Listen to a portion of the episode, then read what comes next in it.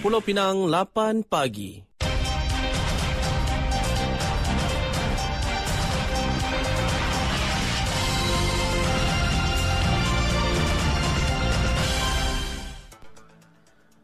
Warta Mutiara bersama-sama alias Rahim. Assalamualaikum, salam Malaysia Madani. Pulau Pinang berjaya mengekalkan kedudukan teratas sebagai pengeksport utama negara setakat Disember tahun lalu.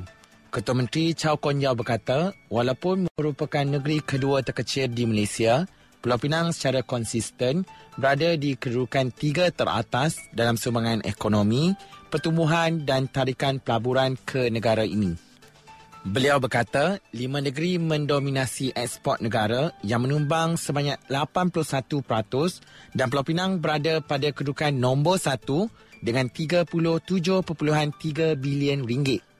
Tambahnya, Pulau Pinang berada pada landasan tepat untuk mencatat satu tahun lagi yang hebat dalam pelaburan pembuatan yang diluluskan. Suku ketiga tahun lalu dari Januari hingga September menunjukkan aliran masuk pelaburan langsung asing FDI pembuatan diluluskan berjumlah 35.8 bilion ringgit dengan peningkatan enam kali ganda untuk perbandingan tahun ke tahun katanya.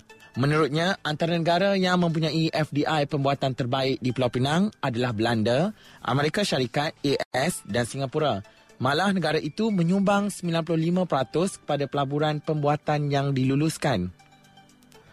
Persatuan Kebajikan 88 Kapten Pulau Pinang 88 Kapten melancarkan satu lagi program bermanfaat buat generasi muda bagi meningkatkan lagi pembangunan kemahiran di Pulau Pinang. Pengerusinya Datuk Seri Dr. Ui Eng Hock berkata, organisasi itu akan memperkenalkan AI untuk sekolah, AI4S dan melanjutkan program semasanya, inisiatif perpustakaan digital sekolah 5G Pulau Pinang. Tambah beliau, kecerdasan buatan AI berpotensi untuk merevolusikan pengajaran. Melalui penggunaan alatan dan strategi yang dikuasakan oleh AI, pendidik boleh menggunakannya dalam pengajaran dan meningkatkan kebolehan pelajar serta memastikan kejayaan dalam era digital.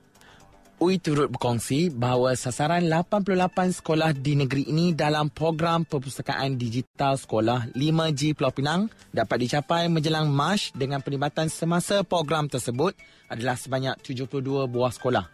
Program itu telah dilancarkan pada 23 Mei 2023. Pada majlis makan tengah hari itu, 16 pederma telah menyampaikan replika cek bernilai RM150,000 setiap seorang kepada tabung pendidikan 88 Kapten 2024-2025 berjumlah 2.4 juta ringgit. Pendaftaran dan pengemaskinian maklumat menerusi sistem pangkalan data utama PADU perlu dilaksanakan dengan segera. Ketua Perangkaan Malaysia, Datuk Seri Dr. Muhammad Uzi Mahidin menyeru agar langkah proaktif diambil daripada masyarakat dan perlu dielakkan untuk membuat pendaftaran dan pengemaskinian maklumat pada saat akhir.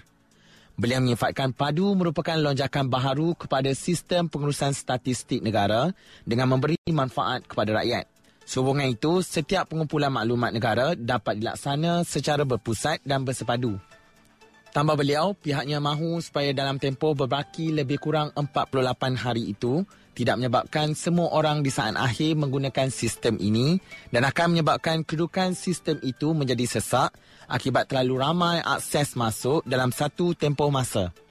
Pada ketika ini, pihaknya juga telah menerima lebih kurang beberapa ribu daripada pusat panggilan yang menjawab pertanyaan semasa pengisian kemungkinan ada yang tidak jelas jadi pihaknya telah menerima panggilan daripada para pengguna dari semasa ke semasa yang mana panggilan telah meningkat kepada 3,000 dalam satu hari.